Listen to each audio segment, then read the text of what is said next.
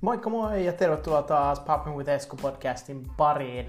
Paljon on ehtinyt tapahtua tässä välissä. Olette varmaan huomannut, että leffakulissien takana sarja jatkuu ja siellä onkin jo haastateltu paljon ihmisiä ja ihmisiä on myös paljon jonossa, joita tullaan haastattelemaan.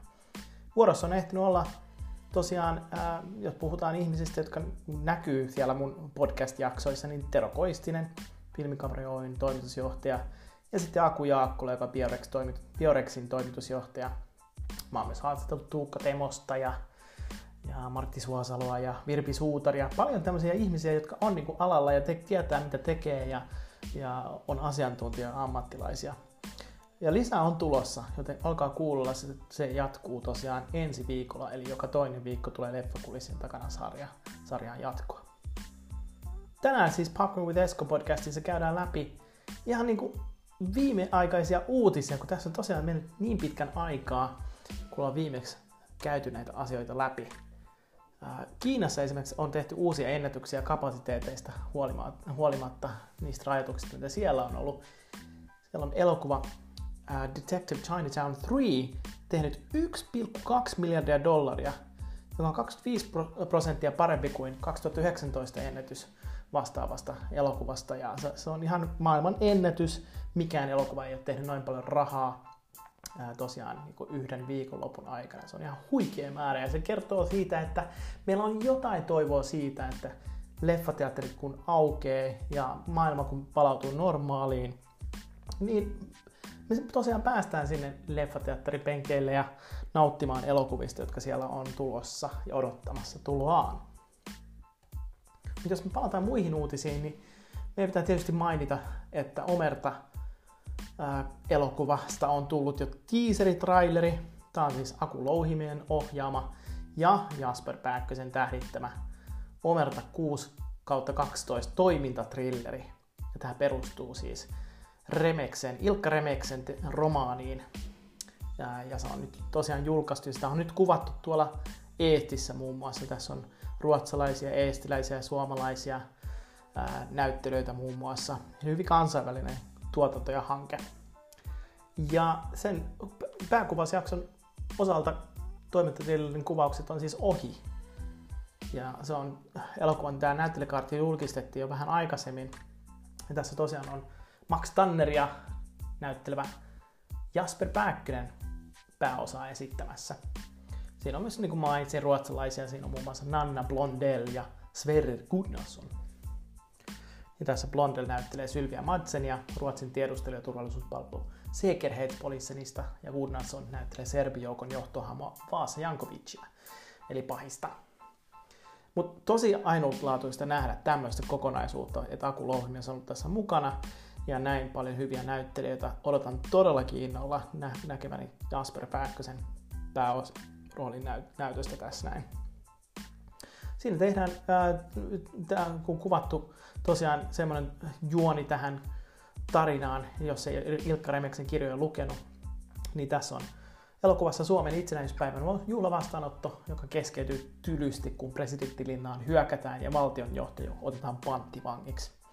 Ja tämä Max Tanner eli Jasper Pääkkönen määrätään neuvottelijaksi kriisiin, jonka taustat löytyy sitten terrori-iskuksi naamioitu suunnitelma Euroopan turvallisuuden horjuttamiseksi. Ja sitten tämä Stanner tekee sitten rohkeita ja kipeitäkin ratkaisuja selvittääkseen, kuka on iskun takana. Tämä panoksella on tietysti ihmishenkien lisäksi koko Eurooppaa uhkaava turvallisuuspoliittinen kaos. Ja ensi iltaan tämän elokuvan pitäisi tulla syksyllä. Ja saa nähdä, kun tästä päästään taas leffateatteriin, että onko se sitten syksyllä tai keväällä. Mun toivo ja kaikkien toivo tietysti on, että mahdollisimman pian. No, nyt kun koronasta koko ajan puhutaan, niin täytyy mainita, että korona voitti Wonder Womanin, koska se on päihittänyt se siinä mielessä, että tätä odotettua jatko-osaa ei tule näkemään Suomen valkokankailla. Suoratoistossa se tulee tosiaan olemaan jo maaliskuussa – mikä on ihan mielenkiintoista, koska mä olen tästä jo puhunut aikaisemmin, kun Warner Brothers ja Warner Media Company tosiaan ilmoitti tästä näin extempore kaikille ilmoittamatta kuitenkaan näyttelijöille ja kaikille muille, mitä tässä on tapahtumassa. Että kaikki, kun leffat tulee ensi iltaan, leffateattereihin, ne tulee myös ensi iltaan HBO, HBO Maxiin. No näköjään ää, siinä yriteltiin siinä silloin aikoinaan sanoa, että no älkää alko huolissaan, tää on vaan Jenkeissä, tää on vaan Jenkeissä, no worries, no worries. Mutta nyt on tapahtunut silleen, että tämä ensi ilta tosiaan, kun se ei pääse leffateatteriin, niin se tullaan näyttämään HBO Nordicissa. Tämä on tietysti HBO Nordicille tosi hyvä juttu. Eli tätä toista oma elokuva seikkailua ei siis tulla näkemään Suomessa lainkaan elokuvateattereissa. Se menee suoraan sinne HBO Nordickiin. Ja sen Suomen ensi on nyt siirtynyt täysin niin kuin suoratoistoon. Tai television puolelle, jos näin voi sanoa. Ja HBO Nordicissa se tulee olemaan perjantaista 26.3. alkaen. Ja tän on vahvistanut SF Studiosin teatterilevityksen päällikkö Timo Räisänen Ilta-Sanomille tuossa viikko sitten suurin piirtein. Todella surullista oikeastaan, kun miettii, että mitä tässä on niin tapahtumassa. Et toki joo, leffateatterin pitää, anteeksi, leffastudioiden pitää tehdä rahaa. Ja tämä on niin yksi tapa sillä, sitä tehdä. Mutta kun miettii, että jos tämä on se tulevaisuus, niin se suuri liikevaihto, mikä studiot tekee elokuvateatteri ensi illoista, se menetetään täysin, niin suoratoistopalvelut ei millään tasolla tule korvaamaan tätä menetystä, kun ei pääse sinne leffateattereihin. Niin kuin toi ensimmäinen uutinen, joka tuossa nyt kävin läpi nimenomaan siihen liittyen, että Kiinassa tosiaan, kun leffateatterit on auennut, niin hyvänen aika, sehän tekee ihan hillittömästi mulaa, hirvittävästi rahaa, hunajaa studioille, kun se oikeasti sitten onnistuu ja teatterit on auki. Eli tämä on tämmöinen sääliratkaisu nyt, sille ei voi mitään, mutta tota, joo, Wonder Woman 2, eli 1984 versio ei tule olemaan leffateatterissa, vaan se menee suoraan toistoon saman tien. No, tässä tosiaan sitten Ilta-Sanomien artikkelissa tämä Timo Räisänen sanoo, että, että, oli, mm, että hän on nähnyt elokuvan ja hänestä, hänestä tässä on paljon erilaisia kohtauksia. Tässä puffataan elokuvaa todella paljon ja, ja se on varmasti ihan näin. Varmaan ihan kiva, jos se olisi elokuvateattereissa. Mutta nyt se on niin lähtenyt maailmalle HBO Maxiin, sitä on, siitä on piraattiversioita. Ää, ja ensimmäiset, ensimmäiset tämmöiset, even Rotten Tomatoes, mm, arvostelut ja muutenkin arvostelut näyttää aika huonoa ja pakkasta tälle koko elokuvalle. Ja tulee olemaan mielenkiintoista nähdä, että tuleeko se nyt pärjäämään ollenkaan sitten myöskään täällä Nordicissa, äh, kun suomalaiset sitten innostuu katsomaan sitä. Täytyy myöntää, että mä tuun, ehkä, mä tuun sen katsomaan tietysti, koska mä on odottanut tätä elokuvaa jo pitkään, mutta saa nähdä, mitä tulee tapahtumaan. Mutta tämä on vaikuttanut siis, tämä korona on kaikkien elokuva teatterien ensi lykkääntymisiin ja perontumisiin, niin kuin mainittiin. Toi James Bondhan siirtyi tuonne äh, ensi ens lokakuulle, ja tällä hetkellä sitä odotetaan siellä nyt ensi iltaan. Mutta saa nähdä, mitä tässä nyt vielä tapahtuu, että saadaan rokotukset tarpeeksi ajoissa hoidettua ja tuleeko muun, muunnoksia äh, virukselle ja muuta sellaista. Uh, sitten Uh, nyt on aika mielenkiintoista, nyt kun puhutaan striimauspalveluista ja Disneykin oli ilmo- ilmoittanut sen digitaalisesta strategiasta tuossa viime vuoden uh, tota, uh, sijoittajilassansa ja lähetyksessä, niin Disney Plus laajenee nyt aikuisten ohjelmilla. Ja tämä on itse asiassa tapahtunut jo uh, viime viikolla. Alkuperäissarjojen lisäksi Disney Plus-palveluun tulee muun muassa Agenttisarja 24, Arnold Schwarzeneggerin kasarihitti Commando ja paljon monia muita sellaisia, mitä ei ehkä tyypillisesti nähdä Disney Plusassa. Nyt ollaan nähty, totuttu näkemään niitä Frozeneita ja muita animaatioita ja klassikkoja, mitä ollaan totuttu näkemään Disney Plusassa. Niitä on jo katsottu jo aika pitkään tässä. Mutta tosiaan ää, nyt tulee sitten vähän aikuisempaan makuun ää, elokuvia ja sarjoja Disney Plussaan Star-nimisen kategorian alle. Tähän kuuluu siis myös ne, mitä Foxiin kuuluu, eli tämän kautta Deadpool, Deadpool 1 ja 2, ja tulevaisuudessa myös Deadpool 3 tulee olemaan Disney Plusassa, mikä on mun mielestä ihan huikea juttu. Se on todella hieno asia, ja tätä nyt mallia selkeästi nyt viedään vahvasti eteenpäin. Nämä striimaussodat ei ole todellakaan vielä ohi, vaan päinvastoin nyt Netflix, HBO, Disney ja monet muut, Viaplayt ja tämmöiset, yrittää löytää sitä omaa nichiensä ja vahvistaa sitä ohjelmistonsa esimerkiksi kotimaisilla ja millä tahansa ohjelmistolla, että ihmiset pysyisi ää, tilaajina. Mutta sinne Disney Plusaan on, etsitään myös tällä hetkellä, on sanottu, etsitään myös ää, Pohjoismaissa toimivien tuotantoyhtiöiden kautta myös kotimaista sisältöä tai pohjoismaista sisältöä, jos vaan mahdollista. Siinä on kova haku tällä hetkellä päälle ja saa nähdä, mitä sitten niistä sitten tarkoittaa.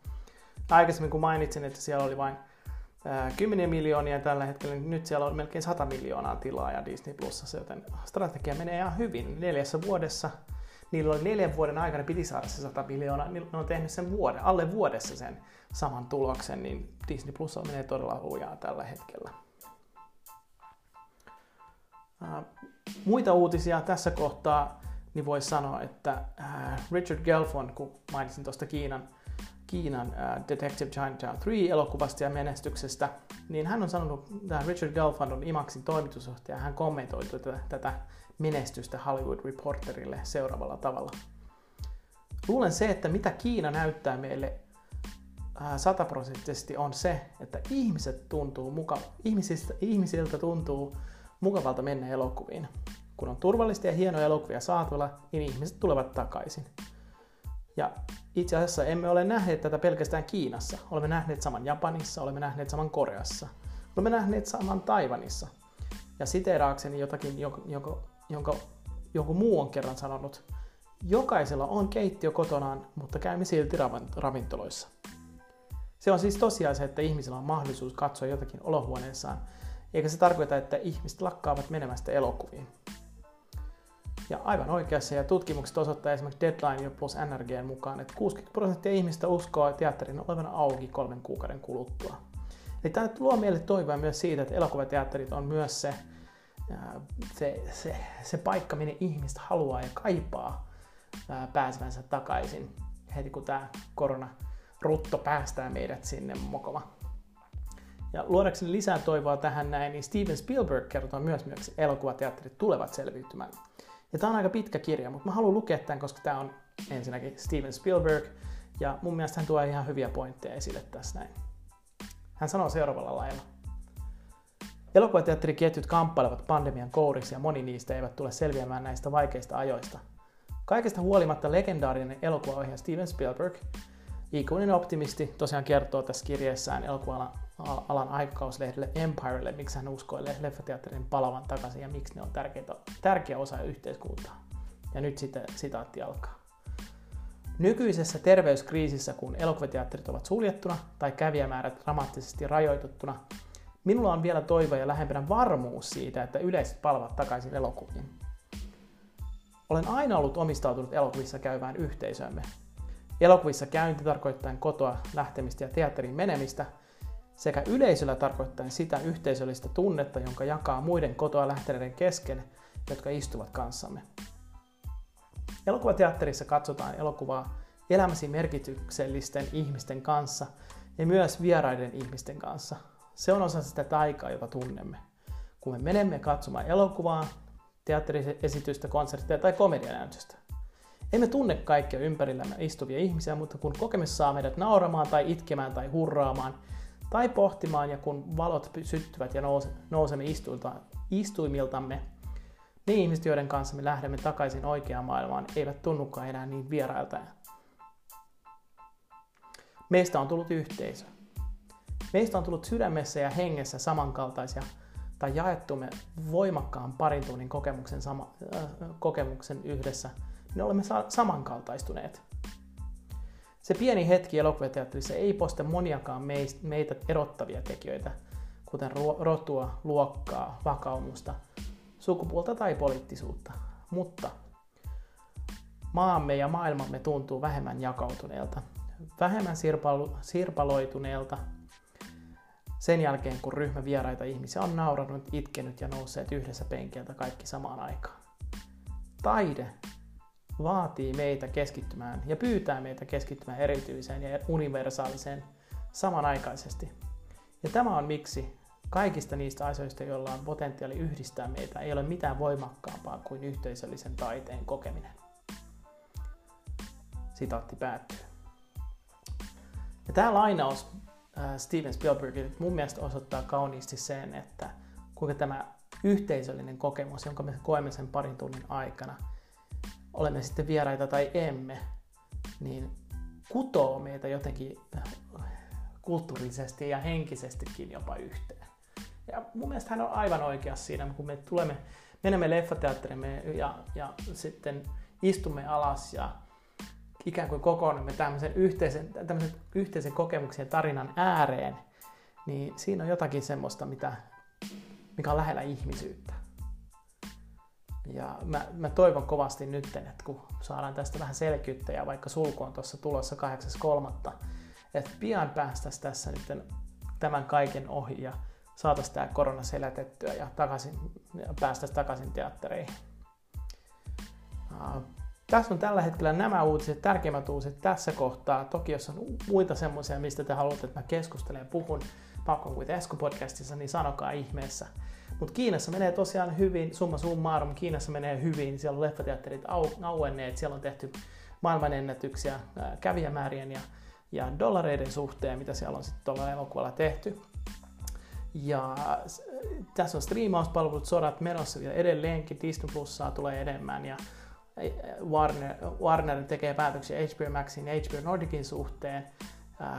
Ja ei olla nähty vielä kaikkea sen suhteen, että mitä kaikkea studiot ja leffateatterit keksii tämän to- toimialan uudelleen keksimiseksi, jos näin voi sanoa, tai luomiseksi. Ja sitten tietenkin mä mainitsin tuosta Jasper Pääkkösen tähdettömästä leffasta. Siitä on ens, ensimmäinen maistiainen ensinäytössä. Ei tarvitse laittaa YouTubeen, löytyy sieltä traileri. Ja löytyy itse asiassa myös Finkinon sivulta. Kannattaa mennä sieltä katsomaan. Niin löytää ihan varmasti. Ja myöskin ehkä osviittaa siitä, milloin se tulee ensi iltaan. Tässä kaikki tällä kertaa. Olkaa yhteydessä ja laittakaa mulle viestiä vaikka Facebookin kautta, Instan kautta tai miksei vaikka Twitterin kautta, jos tekee mieli. Mulle voi laittaa viestiä ihan milloin vaan, niin mä otan vastaan ehdotuksia siitä, mitä aiheita halutaan käsitellä ja, ja lisää elokuvista sitten seuraavaan kertaan. Olkaa kuulolla. Kiitti moi!